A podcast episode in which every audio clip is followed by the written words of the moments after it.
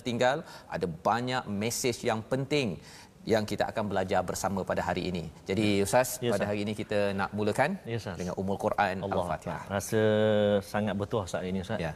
Kerana uh, sudah juzuk yang pertama sudah sudah habis kita pelajari mm-hmm. dan Allah Subhanahu Wa Taala uh, tuan-tuan dan puan-puan sahabat-sahabat Al-Quran semuanya uh, hari ini Allah Subhanahu Wa Taala masih lagi pilih kita, masih lagi beri kesempatan kepada kita masih lagi beri kemudahan kepada kita hadiah daripada Allah Subhanahu taala untuk kita belajar pula ataupun kita melihat pula ustaz juzuk yang kedua permulaan juzuk yang kedua maka perjalanan kita masih jauh tuan-tuan dan puan-puan ya. mudah-mudahan Allah Subhanahu wa taala panjangkan usia kita kurnia kesihatan kepada kita dan kurnia kemudahan semangat kekuatan buat kita untuk kita terus mendalami firman Allah ataupun kalam Allah. Bukan kita baca kalam manusia ini tuan-tuan dan puan-puan.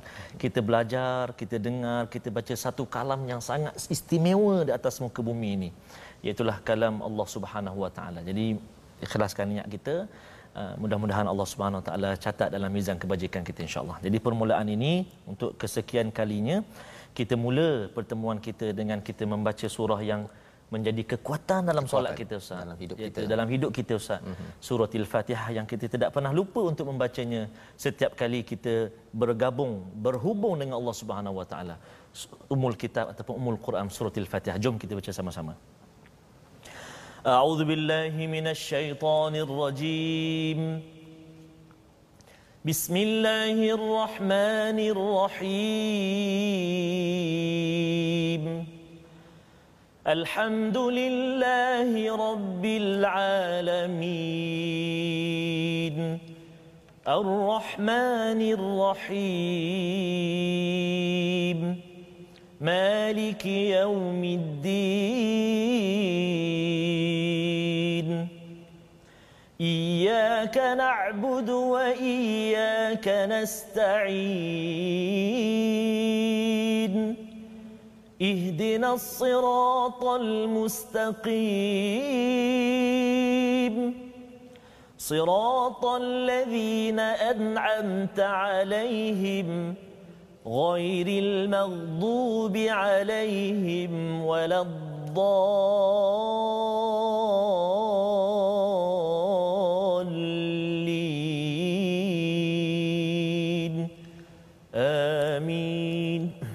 Rabbal alamin. Terima kasih ucapkan kepada Ustaz Tarmizi ya membacakan Ummul Quran pada hari ini memulakan musim kedua kita Betul, Ustaz ya bagi juz yang kedua pada hari ini halaman yang ke-22 ya.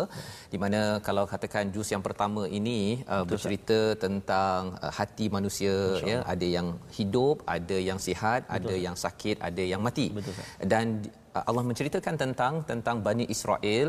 Maka pada bahagian yang kedua ataupun juz yang kedua ini masih dalam surah Al-Baqarah surah yang amat panjang sanamul Quran iaitu puncak kepada Al-Quran ini.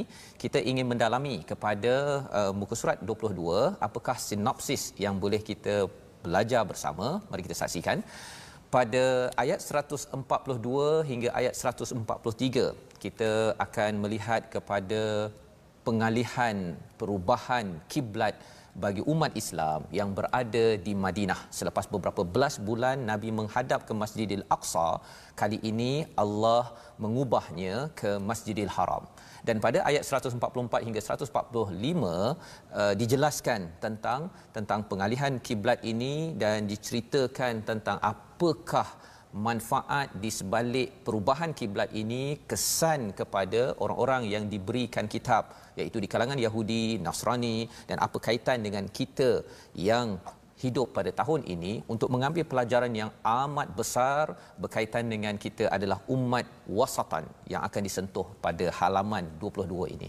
Jom kita mulakan dahulu pada ayat 142 hingga ayat 143 tuan-tuan yang berada di rumah ya ambil mushaf kita buka bersama kita harapkan dengan ayat pada halaman 22 ini akan memberi inspirasi lebih mantap tentang hidayah daripada Allah SWT.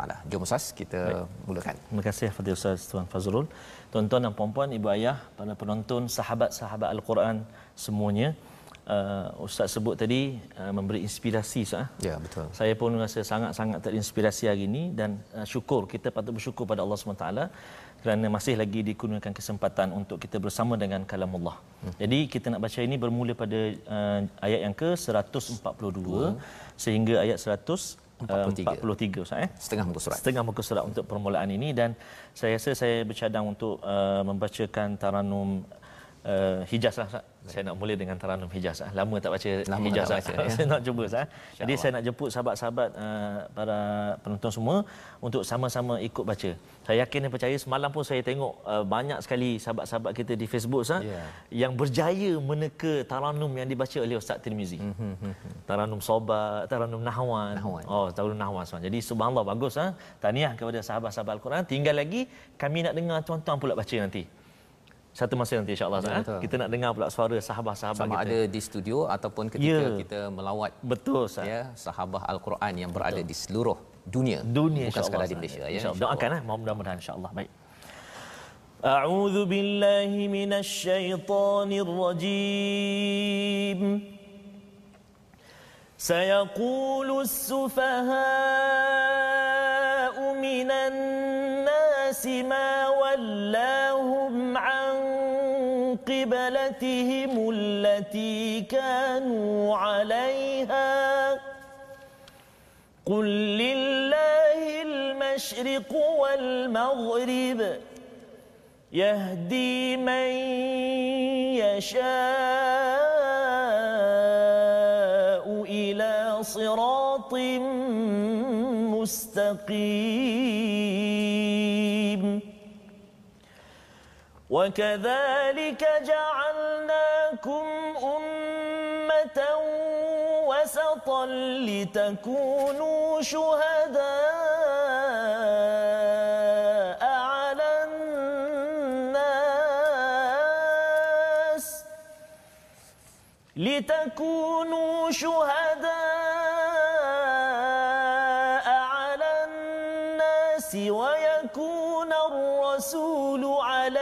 عليكم شهيدا. وما جعلنا القبلة التي كنت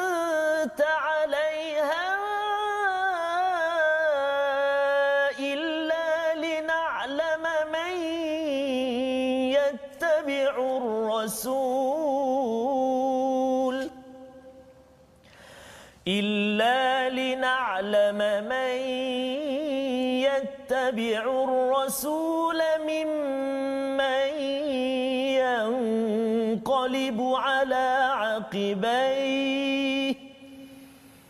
وإن كانت لكبيرة إلا على الذين هدى الله. وما كان الله ليضيع إيمانكم إن الله بالناس لرؤوف رحيم.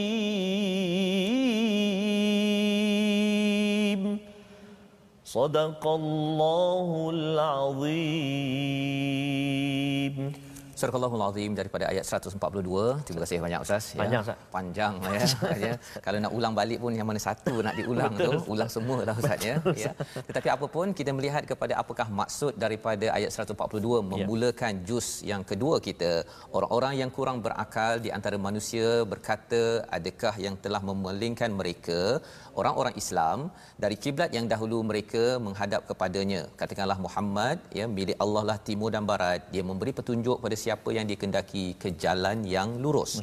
Ini adalah satu ayat yang antara empat ayat dalam halaman ini tuan-tuan yang berada di rumah inilah ayat yang paling pendek yeah. tetapi isinya ini amat-amat besar ya sayaqulus sufaha Allah memulakan dengan perkataan apa istilahnya ustaz? Hmm. dia uh, membawang ke hmm. ya? Uh, golongan sufaha ini hmm. golongan sufaha siapa? Allah gelarkan kepada orang yang komen kepada nabi. Ni apa hmm. pasal pula tukar-tukar kiblat ni? Ah, ah ya?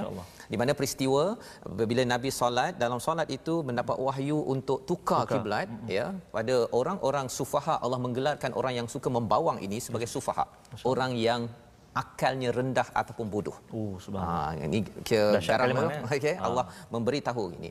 Nak beri tahu kepada kepada kita sebagai ya. umat Islam bahawa bab-bab agama mm-hmm. jangan dikomen dengan cara untuk sarkastik ya, ya untuk sindir-sindir, untuk parody, ya. untuk dipermain-mainkan dan dalam konteks orang Yahudi ini dia suka memain-mainkan nabi. Salah satunya dia bertanya, "Ni apa pasal ni?" ya. Hmm. Orang-orang Islam ni dia bertukar-tukar pula ni. kan? Tak tak tak teguh pendirian. Bertanya tapi pertanyaan dia tu seolah macam nak perli. Nak perli. Allah ha, bukan tanya nak dia bukan betul-betul tahu kan. Ha, dia betul. mempersoalkan. Allah. Itu yang kita dah belajar pada juz yang pertama ya. bahawa Bani Israel ini dia suka mempersoalkan pada Nabi Musa ya apa apa bila suruh sembelih lembu uh-huh. uh, mahi kan apa apa lembu lembu uh-huh. ha kan pertanyaan-pertanyaan itu uh, adalah sikap yang dicela di dalam al-Quran dan di dalam kehidupan kita inilah perkara untuk adik-adik di rumah ya ayah suruh uh, minta untuk buang sampah ke Betul. ya abah sampah yang kanan ke kiri janganlah tanya begitu kan nanti abah kata kanan kiri atas depan dia sampai atas langit nanti baru tahu dia solatlah ha. alung solat sekarang abang solat sekarang uh, solat apa eh? Ha. Padahal tak sudah solat asar kan. Berapa rakaat eh? Ha, contohlah maksudnya. Yeah. Perkara-perkara itu ya, kan. kena ah, didik lah maksudnya anak kita. Perlu dididik. Walaupun memang kita menggalakkan bertanya soalan ya. bagus ya, ya untuk belajar tetapi jangan bertanya-tanya untuk mempersoalkan ya, ya tetapi untuk menyoal. Baik. Jadi di dalam hal ini ya uh, Allah mengajar kepada nabi katakanlah ya kepada uh, nabi sallallahu alaihi wasallam menyatakan kepada mereka Allah lillahil masyriq wal maghrib. Ya untuk Allah lah segala timur dan barat. Ya. yahdi may yasha'u ila siratim mustaqim. Allah lah yang memberi petunjuk kepada siapa yang dikendaki ke jalan yang lurus. Subhanallah. Ini ayat yang amat uh, mantap Betul, ya. Tuan-tuan mari kita beri perhatian kepada istilah yahdi may yasha. Ah. Allah lah yang memberi uh, hidayah kepada siapa yang dikendakinya ke jalan yang lurus. Allah. Maksudnya apa? Maksudnya bila bercakap tadi tentang uh, kiblat, hmm. maksudnya bercakap tentang kiblat, Allah boleh je nak nak pergi ke sana ke pergi ke sana ke, itu hmm. milik Allah Subhanahu taala ya. Dan kalau Allah pimpin kita, pimpin tuan-tuan untuk menghadap kiblat. Hmm. Ya, kita kena faham bahawa sebenarnya bila Nabi dah menghadap ke Masjidil Aqsa, bila hmm. menghadap kepada Masjidil Haram, hmm. uh, itu menyebabkan uh, kena ubah hmm. kebiasaan. Betul. Ha ya bagi tuan-tuan kita mungkin tak ada masalah yang lahir Islam untuk menghadap kepada Masjidil Haram. Ya. Tetapi apa yang kita boleh belajar daripada ayat ini mengubah kebiasaan itu Allah. kerana Allah oh itu bukan mudah. Subhanallah. Bukan mudah pasal Betul. yang berat kat sini nanti akan disambung lagi pada ayat seterusnya. Yang beratnya bukan pasal kena ubah secara hmm. fizikal hmm. tapi orang kecam.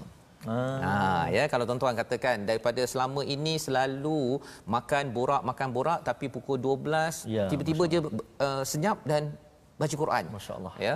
Bagi setengah orang kalau duduk seorang-seorang dekat rumah, tadi ada dekat Facebook tadi kata hmm. saya duduk seorang-seorang kat rumah untuk mendengar, itu mungkin tak berapa ada masalah. Yeah. Tapi kalau di pejabat ya, tiba-tiba je nak baca Quran, ya, nak ubah jalan hidup yeah. atas hidayah ini sebenarnya adalah sukar ya. tetapi kalau orang itu sendiri uh, mampu untuk mengikut hidayah Allah itulah jalan siratal mustaqim jalan lurus ya uh, jadi ini adalah bahagian uh, ayat 142 disambung dengan ayat 143 ya, ya? Uh, ustaz boleh tak ustaz ya. uh, ayat ini panjang tapi panjang. nak minta ustaz baca sampai syahidah sahaja pasal isi daripada ayat ini uh, ayat ini 143 betul Ustaz. ya pertengahan surah al-baqarah.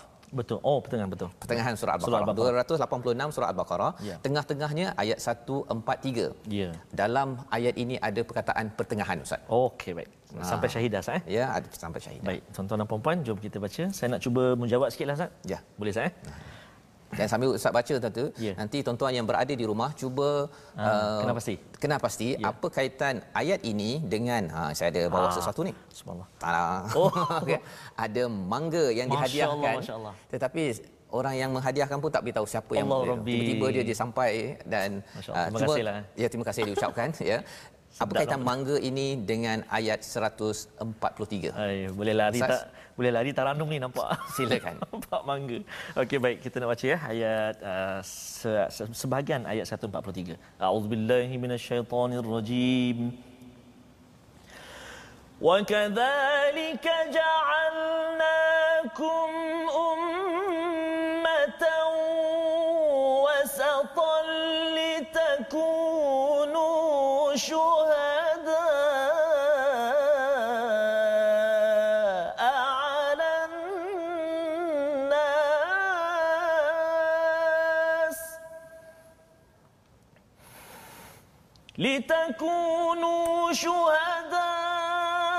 شهداء على الناس ويكون الرسول عليكم شهيدا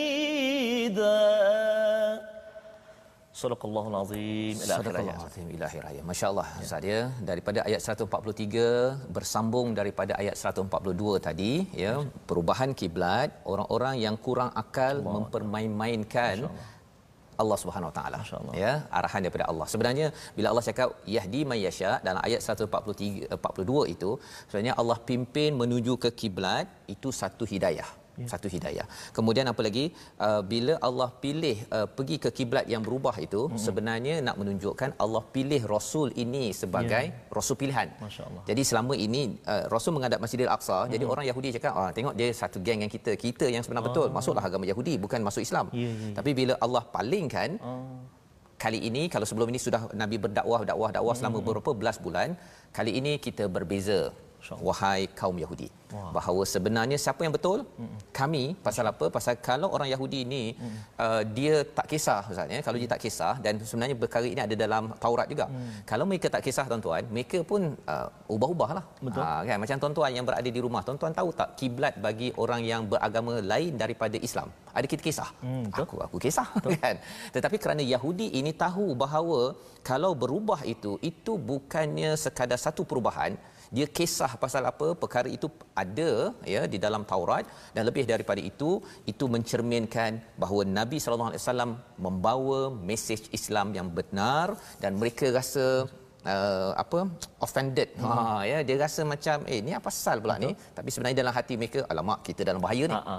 yang kedua dan bercakap tentang hidayah ini juga ustaz yeah. ini di Madinah hmm. kiblat dekat Mekah Mekah yeah di Mekah Ustaz masih hmm. lagi ramai orang yang musyrik. Ya. Tetapi apa mesej kat situ? Hmm. Bila dah menghadap kepada kepada uh, kiblat ini hmm. satu hari itu mesejnya clue dia satu hari nanti ya. kiblat ini Kaabah ini Masya akan di dibersihkan. Bersihkan betul masya-Allah. Ha, jadi maksudnya ada clue hmm. kalau dah mula menghadap ke Masjidil Haram bersedia besar, tempat ini akan dibersihkan oleh Allah. Proses itu berjalan daripada Madinah ya, sampailah kepada peristiwa Fathu Makkah. Itu semua jalan-jalan hidayah sampai kita sekarang ini dapat menikmati Betul, Kaabah yang bersih, Safa wal Marwah tidak ada berhala Betul, kerana itu bermula sejarahnya pada ayat 142. Jadi pada ayat 143 itu dan demikian pula kami telah menjadikan kamu umat pertengahan. Nah, ustaz ya, hmm. ada banyak kefahaman tentang umat pertengahan ini. Hmm. Apa antaranya? Salah satu uh, penerangan di dalam uh, muf, di kalangan mufassir adalah uh, mudah ceritanya adalah umat yang adil. Ah, adil. Adil antara uh, dua ekstrim. Antara ekstrim berilmu ya tapi tak buat Mm-mm. dengan ekstrim buat tanpa ilmu. Ah. Ha, itu yang ada di dalam surah al-Fatihah ayat 7 itu. Betul. Ini dijelas menjelaskan lagi lah. Maksudnya ghairil maghdubi alaihim orang yang dimurkai dia ada ilmu. Mm-mm. Tapi pandai ustaz bila ada ilmu hari Sabtu jangan tangkap ikan. Uh-huh dia letak hari Jumaat. Jumaat. Ha, dia pandai nak pusing-pusing tu. Ha. Jadi accountant dia tahu macam mana orang tak check. Hmm. Kalau check dekat bank mana ada check 0.1 yeah. sen, 0.1 yeah. sen. Kalau hilang pun kita tak tahu Ustaz. Yeah. Tapi bagi orang yang ada ilmu untuk programming hmm. ya, dia tahu macam mana nak buat hmm. akhirnya jadi jutawan. Ya, yeah, ataupun doktor ke ataupun apa-apa saja profession bila seseorang itu tidak berteraskan kepada ilmu yang membawa pada amal. Tetapi bagi orang yang waladhalin adalah orang yang orang Kristian ya, ya, orang Nasrani, dia beramal. Hmm. Tetapi tidak ada ilmu. Hmm. Ha, tidak ekstrim ada ilmu. juga beramal. Ekstrim juga. Hmm. Ha, ekstrim beramal tak ada ilmu tak sampaikan ilmu. dia kata tak payah kahwinlah. Ya. ya. kita nak menuju kepada akhirat ya kita nak bersihkan tapi kalau yang peringkat uh, orang Yahudi ini kalau boleh dunia ni dia nak sapu habis. Oh. Ha, kan disebabnya sejarah riba di kalangan orang Yahudi ini dia buat uh, sebenarnya untuk dia dia tak ada riba. Hmm. Tapi dia nampak dia ustaz orang Melayu yang okey riba. Ada. Ha ya jadi mereka nakkan dunia ini kalau boleh milik mereka. Ya. Jadi itu adalah satu sudut berkaitan dengan pertengahan. Dan selain daripada itu pertengahan ini juga bercakap tentang keseimbangan ustaz ya. ya. Dalam hidup kita ini kalau kita tengok ah inilah ha. kan kita oh. nampak Oi, hmm, sedap ni. Fizikalnya mangga, mangga kan. Tapi bukan sekadar kita nampak fizikalnya saja, kita hmm. nampak subhanallah Allah yang menciptakan. Kalau ini sedap kan. Kalau Allah kata okey makanlah di dunia ini hmm. tapi berpada-pada ah. jangan melampau-lampau. Betul. Jangan melampau. Pasal melampau-lampau juga kan. Yeah. Kalau katakan yang kita bincang sebelum ni kita Betul, bincang sah. jus pertama musangking ustaz ya. ha mungkinlah jus kedua ni kita bincang mangga mangga mangga ya. Bukan suruh beli mangga ya. Kita nak cerita bahawa jangan ekstrim. Betul sah. Jangan ekstrim makan mangga sampai demam. Boleh mudarat sah. boleh boleh mudarat. Ya. Ha, dan lebih daripada itu kalau kita dah dapat rasa sikit oh sedapnya. Allah Maksudnya Allah ada cakap bahawa nanti di akhirat nanti dalam juz yang pertama ya. buah mutasyabiha. Allah. Lebih kurang sama ya. tetapi rasanya tak lebih, sama. Lebih kalau sini sampai begitu ya. Di akhirat nanti tak payah beli tak ada musim ganjaran bagi siapa? Allah. Bagi orang yang beriman Masya. dan beramal soleh seperti tuan-tuan yang berada di di rumah. Jadi keseimbangan dunia akhirat ini penting. Yes, Selain daripada melihat bahawa ini bukan sekadar fizikal hmm. tapi kita tahu subhanallah hebatnya Allah daripada air hujan yang sama. Yeah tapi boleh menghasilkan buah-buahan yang pelbagai jenis. Masya-Allah, masya-Allah. Jadi itu adalah umat pertengahan. Dia bukan terlampau materialistik. Ya ya bukan duniawi semata-mata dan bukan sekadar lihat akhirat-akhirat kan Betul. Jom jemput ustaz makan uh, mangga tak payahlah tunggu uh. mangga di syurga oh, oh contohnya kan, kan orang hadiah pun kita tak nak, tak nak. ya Allah jadi Allah. itu pun juga bercakap tentang wasatan ya. pertengahan di dalam kehidupan kita dan bila kita menjadi umat pertengahan litakunu syuhada 'alan nas ya kita akan menjadi agar kamu menjadi saksi kepada manusia dan rasul menjadi saksi kepada kamu Ya. ya, apa maksud saksi ini? Maksudnya kita boleh uh, melihat bagaimana sistem keadilan di dunia dan bagi umat Islam kita akan membawakan keadilan cara melihat macam tadilah. Ya. Bukan terlampau ekstrim dunia, bukan terlampau ekstrim akhirat, tetapi dunia ini nak dibawakan sampai Masya. ke akhirat. Ha, ya, jadi perspektif itulah yang bagaimana jadi begini ya pada pasal Ustaz ya. ya. Bercakap tentang uh, orang yang dimurkai, dia ekstrim ilmu. Oh. Ada orang terlampau teori dia tinggi sangat tapi tak buat pun. kan? Ataupun orang yang nak buat, tak payahlah dengan My Quran Time buat saja. Ah. Ada satu ekstrim lagi. Betul. Jadi bagaimana untuk menyeimbangkan perkara ini? Namanya ialah Quran. Allahuakbar. Ha, Quran ini kalau kita belajar ustaz ya, yeah. My Quran Time ni dia rasa macam uh, satu uh, lapis kemudian yeah. kita baca balik semula. Betul macam eh ada lapis lagi ada lapis lagi. Bahagian intelektual tak pernah habis. Betul Ustaz. tapi dalam masa yang sama dia mengunggah kepada emosi spiritual Masya kita. Masya ya ha, jadi ini adalah uh, apa yang ada uh, daripada halaman yang kedua ayat 143 dan hari ini kita nak melihat satu perbendaharaan kata ya, daripada uh, daripada daripada Uh, muka surat ini surat uh, perbenaran kata ini akan muncul pada ayat 144 tapi kita tengok dahulu ya. apakah perkataannya. Perkataannya ra'a ha itu yang ra ada di atas skrin. Maksudnya apa? Ialah lihat tengok dan hayati ya 328 kali disebut di dalam al-Quran. Dan perkataan inilah yang kita akan jumpa pada ayat 144 nanti insya-Allah ya. Uh, qad nara ya, ya. Uh, sesungguhnya kami melihat. Uh, kami melihat itu Allah ya bersama dengan uh, kerajaan Allah melihat satu peristiwa penting. Mengapa peristiwa penting? Peristiwa Nabi ini ya sambung balik kepada yang atas tadi itu pada ayat 143 bila Nabi ini uh, bercakap tadi tentang kiblat yeah. ada orang yang uh, kami tidak memerintahkan engkau wahai Muhammad berkiblat dahulunya ke Baitul Maqdis mm-hmm. Kemudian kami perintahkan supaya berkiblat ke Kaabah melainkan untuk kami menguji bagi menzahirkan siapa di kalangan kamu ya. yang mengikuti rasul dan siapa yang berpaling ke belakang. Betul Ustaz. Nah, jadi kiblat tadi ada orang komen komen komen komen. Nabi tak ubah tapi bila ubah itu sebenarnya nak check Allah ya. nak uji siapa yang nak betul-betul ikut nabi betul. ataupun luar macam ikut nabi kan pasal nanti dapat harta ghanimah ya. dapat harta rampasan tapi rupanya di dalam masya-Allah tikam belakang. Tikam belakang. Ya. Ha, jadi ada sahabat bertanya, yang dulu kita sembahyang menghadap ke Masjid Al-Aqsa tu hmm. diterima ke tidak? Hmm. Allah cakap, "Wa ma kana Allahu liyudhi'a imankum." Hmm. Ya. Allah tidak akan menghampakan ya. mensia-siakan iman kita. Betul. Jadi bagi tuan-tuan ada yang kata saya selama ni baca Quran tapi tak faham ustaz. Allah Tapi saya betul-betul beriman nak Allah. itulah yang mampu saya ya. buat Allah tidak akan sia-sia walaupun satu huruf walaupun satu huruf ya walaupun tuan-tuan kata bahawa saya dengar Quran time ni berkali-kali Allah. kan ustaz Fazrul tu cakap laju sangat Allah tidak sia-siakan urusan tuan-tuan sekalian ya. kerana Allah innallaha binnasi la raufur rahim apa perkataan special di situ rauf mari sama-sama kita perhatikan selepas kita berehat sebentar ya, my Quran time baca faham amal insyaallah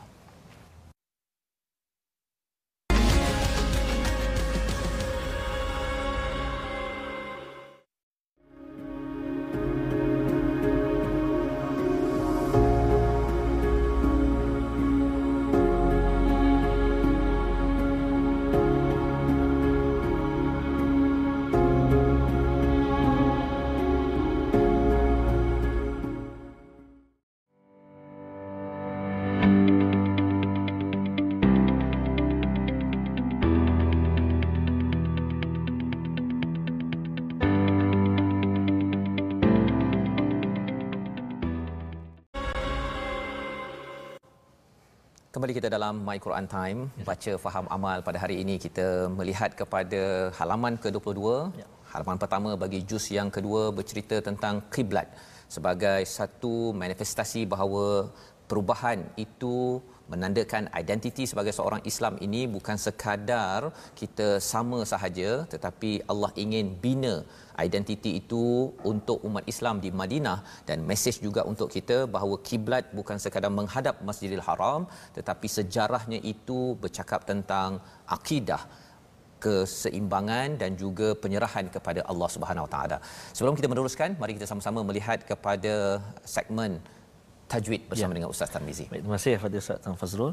Uh, tuan-tuan dan puan-puan, sahabat-sahabat Al-Quran semuanya, seperti biasa kita perkongsian tajwid kita dan saya nak jemputlah sahabat-sahabat Al-Quran semuanya untuk Uh, kalau kita kata separuh masa kedua ni mm-hmm. yang setengah separuh masa kedua kita ni untuk share yeah. uh, ya. untuk sebarkan uh, perbincangan dan juga bacaan kita pada hari ini kepada sahabat-sahabat kita yang lain insyaallah mudah-mudahan dapat rahmat lagi banyak lagi rahmat Allah SWT turunkan pada kita sahabat-sahabat al-Quran semuanya uh, jangan lupa untuk bergabung dengan kita Ustaz. Betul. Di ada di Facebook, ada di YouTube, ada di Instagram, Instagram. kita uh, Sahabah Al-Quran. Uh, boleh bergabung kat situ apa juga persoalan yang nak ditanyakan hukum tajwid dan sebagainya dan uh, apa ni kita boleh ikuti di YouTube My Quran Time Official uh, Facebook kita Sahabah Al-Quran My Hashtag Quran Time My Hashtag Quran Time dan juga Instagram kita My Quran Time Official kat situ saya. Dan tajwid uh, segmen tajwid yang kita nak kongsikan dengan sahabat-sahabat uh, Al-Quran semua pada hari ini iaitu kita nak menyambung satu lagi golongan uh, pembaca ataupun pelajar Al-Quran. Tapi itu sebelum yes, itu Ustaz ya. Uh, sebenarnya bila cakap tentang sahabat Al-Quran tadi yes, sebenarnya ada yeah. uh, adik Nur Adlina Syah Irwan. Adik Nur Adlina ya, ya. Uh, akan uh, menjalani menjalani uh, pembedahan ya di kepalanya ya uh, dia ditangguhkan ya kerana semalam dia panas demam oh, sampai 40 darjah Celsius. Jadi uh, 3 4 hari ini memang mencabar. Mohon kepada sahabat al-Quran semua Amin, untuk ya. mendoakan ya. kesembuhan ya kelancaran ya bagi adik Nur, Nur Adlina, Adlina. Syah Irwan Allah ya baik Ustaz kita sambung ya. dengan tajwid kita insyaallah mudah-mudahan Allah selamatkan. Pemudahkan urusan adik kita insyaallah jadi uh, untuk segmen tajwid kita nak sambung perbincangan uh, semalam tentang pembaca al-Quran, uh, kategori pembaca al-Quran masuk pada kategori yang ketiga. Uh, kalau kita dah bincangkan sebelum ni dan yang ini yang ketiga kategori pembaca al-Quran yang ketiga musiud ma'zur iaitu orang yang membaca al-Quran tetapi tidak bertepatan dengan hukum tajwid tetapi tidak mahu mempelajari dan memperbaiki bacaan Allahu Akbar. Ini uh, tuan-tuan dan puan-puan sahabat-sahabat Al-Quran semuanya bahaya sebab kita baru je belajar tadi ummatan wasata pertengahan ataupun uh, bersederhana bersederhana, bersederhana adil, adil. Mm-hmm. jadi kita tak boleh uh, terlalu bersederhana tak apalah saya baca asal bunyi saya aku lu supaha minan nasi tak boleh macam tu tuan-tuan dan puan-puan dan kita tak boleh terlampau ekstrim sangat Ustaz. Oh. Saya kulus subah Allah Akbar itu apa cerita oh, pula tu Ustaz? Eh, Maksudnya tu, terlalu ekstrim, ekstrim nak sangat taranum dan sebagainya tak boleh. Maknanya yang pertengahan. Jadi kena ambil uh, iktibar dan perhatian betul-betul supaya kita tidak menjadi terlalu me, apa meringankan dari sudut aspek bacaan kita dan jangan terlalu kita ekstrim sangat ataupun kita terlalu tekan sangat dari segi taranum dan sebagainya Ustaz. Ya. Yang penting kita nak mencapai tartil itu. Kan kita belajar sulit uh, tartil kan. Tak terlalu cepat, tak terlalu lambat, sempurna sebutan, kalimah dan sebagainya Ustaz. Dan ini pun uh, saya rasa tuan-tuan dan puan-puan sahabat penonton sekalian uh, ingat pesanan daripada uh, panel kita Dr. Anwar Hasin tu hari pun mm-hmm. berkongsi dengan kita uh, tentang ekstrim dalam dalam bertaranum dan sebagainya ya. Mudah-mudahan Ustaz. Masya-Allah ini uh, maksudnya bila bercakap tentang ayat 143 yes, tadi itu uh, ummatan wasatan itu yeah. uh, di mana-mana ustaz ya dalam baca Quran, yeah. berada di rumah, yes, bekerja, dalam kita uh, buat baik, yeah. dalam kita uh, macam-macamlah Betul, ya. Kita perlu berada di pertengahan, pertengahan dan cara pertengahan itu ada orang kata tengah tu maksudnya memang kena uh, kena kira ukur ke? Bukan begitu. Yeah. Ya kaedahnya ialah apabila seseorang itu berteraskan yeah. kepada hidayah daripada Allah itu sebabnya kalau ayat 143 tadi wa in kanat lakabiratan illa ala alladhina hadallah yeah. ini berat bagi orang-orang yang berada pada waktu itu nak ubah Allah ya orang-orang Yahudi memang susahlah betul. Kecuali orang yang diberi hidayah. Ya, ha jadi kalau kita nak jadi ummatan wasatan hmm. satu mesti rujuk hidayah betul. ya. Ha, bukannya main-main ha, saya rasa tengah-tengah tu hmm. uh, kita jadi laki setengah perempuan setengah. Itu itu kita punya uh, tafsiran. Betul. tetapi perlu mengikut kepada Allah. Dan ayat 143 tadi yes, ustaz ya. Uh, kalau kita ambil hujung itu tadi innallaha binnasi la raufur rahim. Ya. biasanya kalau kita ada masalah ke cabaran ke kalau kita jumpa orang ustaz ya. Mm-hmm. Kita jumpa orang, kita bercakap dengan kaunselor. Kadang-kadang kita amat-amat apa amat uh, beremosi ya. ketika bercakap. Ya kan sampai saya ada ada seorang tanya saya soalan ustaz ya. Dia tanya tanya ustaz ini ini ini ini sampai akhir sekali saya cakaplah puan uh, begini-begini saya cadangkan kan. Dia kata ustaz tak faham masalah saya. Dia tanya saya tapi dia kata saya tak faham kan. Memang saya tak faham kan. Pasal apa? Yang betul-betul rauf yang betul-betul kasih sayang yang memahami Allah. Ya. Innallaha binnas laraufur rahim. Ha, sebenarnya bila berlaku peristiwa perubahan ini uh, bisinglah bising di Madinah itu dan semua orang uh, hatinya hmm. remuk rendamlah ustaz ya. ya. Uh, remuk rendam ke remuk rendam. Okey ustaz ya. Uh, kerana apa? Kerana orang Yahudi ini memang dia menghina Nabi uh, tetapi Allah cakap innallaha binnas laraufur rahim.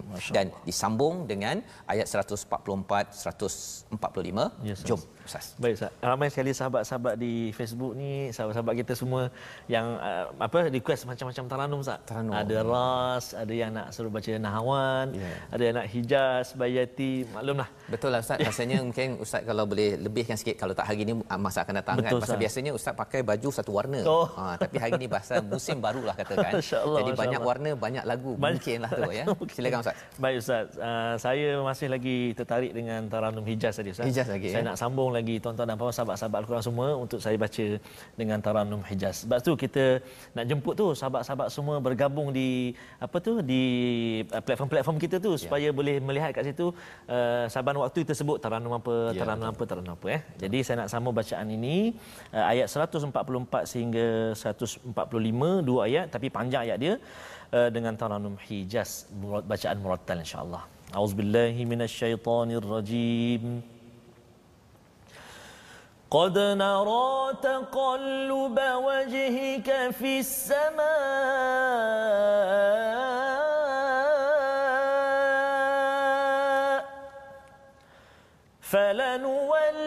فلنولينك قبلة ترضاها فول وجهك شطر المسجد الحرام وحيث ما كنتم فولوا وجوهكم شطره وإن الذين أوتوا الكتاب ليعلمون أنه الحق من ربهم وما الله بغافل يعملون. ولئن أتيت الذين أوتوا الكتاب بكل آية ما تبعوا قبلتك وما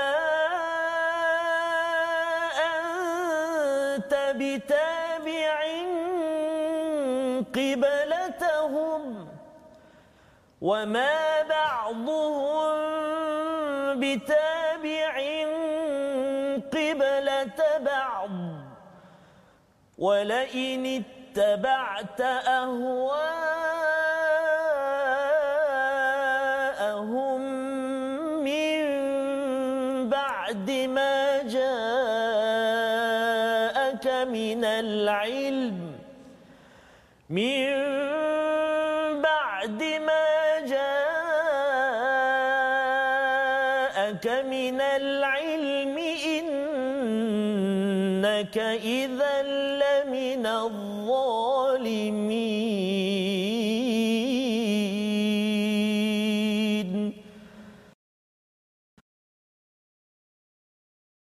صدق الله العظيم. Surah Al-Azim ayat 144 145 ini menyambung kepada peristiwa tadi ustaznya yes, perubahan uh, kiblat ini. Uh, satu peristiwa kalau katakan tuan-tuannya ada peluang ke uh, Madinah ya, Ustaz, masjid apa Ustaz Masjid Kiblatain Kiblatain ya. insyaallah Ustaz kita, kita doakan. ya. Mungkin ya, tuan-tuan nanti ada peluang ke umrah ya. haj Betul, ya. Kita boleh pergi ke situ. Melihat tadabbur muka surat 22 ini amat-amat menyayat hati Allah bila Allah. penggunaan penggunaan perkataan apa? Ya, qad nara. Ha, kita dah belajar tadi ra'a itu ya bila disambungkan uh, kami ya maka dia jadi nara ya. Qad nara taqalluba wajhika fis sama ya. Iaitu kami melihat wajahmu Muhammad sering mendongak ke langit. Allah. Subhanallah ini adalah ayat yang amat sedih Masya dalam masa yang sama menceritakan betapa Allah amat sayang kepada Nabi Muhammad sallallahu alaihi wasallam. Dia cerita mudah je lah ustaz ya. ya.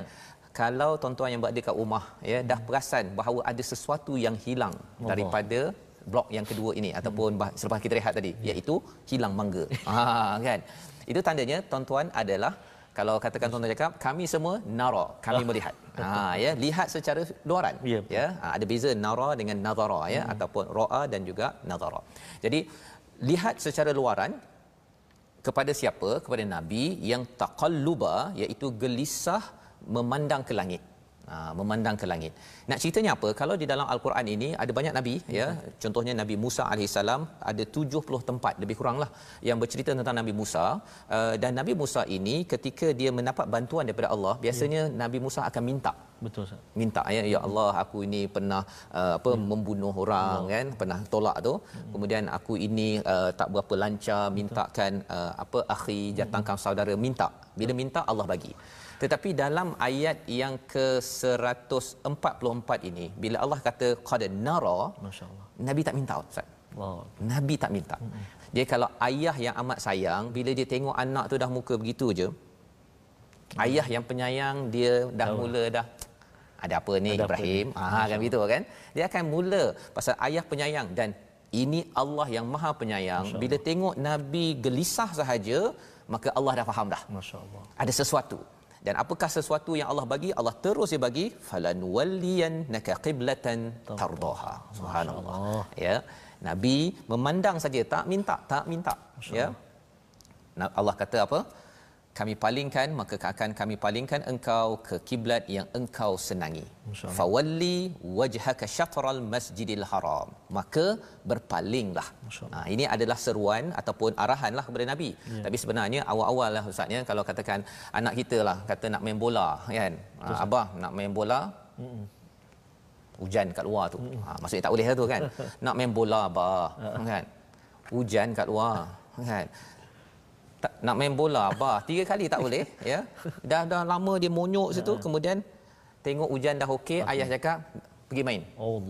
Akbar masyaallah. Pergi main itu arahan ya. tapi dalam pergi main itu ialah ya. keizinan. Di sini Allah kata fawalli. Ya keizinan daripada Allah ini adalah satu. Masyaallah ya? ya. Walaupun ayah cakap pergi main Allah. tapi bagi si anak yes ayah sudah izinkan. Bayangkan Inilah. saya Ustaz cerita ni kita berada di di apa Masjid Kiblatan oh, subhanallah. Mesti ya. tergenang ya, air mata ya, Ustaz ya bila Allah, berada bila kita tadabbur betul-betul ayat ya. ini Allah kata fawalli wajhaka syatral masjidil haram menghadap kepada kampung halaman lah ya, ya. apatah lagi bercakap tentang legacy daripada Nabi Ibrahim ya. wa haitsuma kuntum fawallu wujuhakum syatrah ya apakah dan di mana saja engkau berada hadapkanlah wajahmu ke arah itu. Dan sesungguhnya orang yang diberi kitab tahu bahawa peralihan kitab itu adalah kebenaran dari Tuhan mereka. Ya, ya maksudnya perkara ini sudah dilaporkan dalam Taurat dalam Injil bahawa sebenarnya akan berlaku perubahan. Cuma cabaran bagi Yahudi Nasrani ini ialah dia sembunyi-sembunyikan ustaz. Ya. dia sembunyikan pasal apa? Kalaulah orang tahu kebenaran ini habislah kita. Ya, betul. kita tak jadi the chosen one ya. umat pilihan. Padahal umat pilihan kita pun umat Islam bukannya terus terpilih kecuali apabila kita berada pada pertengahan. Dan disambung kepada kepada ayat yang ke-145 itu dan walaupun engkau memberikan semua ayat kepada orang-orang yang diberikan kitab mereka tidak akan menurut kiblatmu sebahagian mereka tidak akan menurut kiblat sebahagian yang lain dan jika engkau menurut hawa nafsu mereka setelah sampai ilmu padamu saya engkau termasuk orang yang zalim.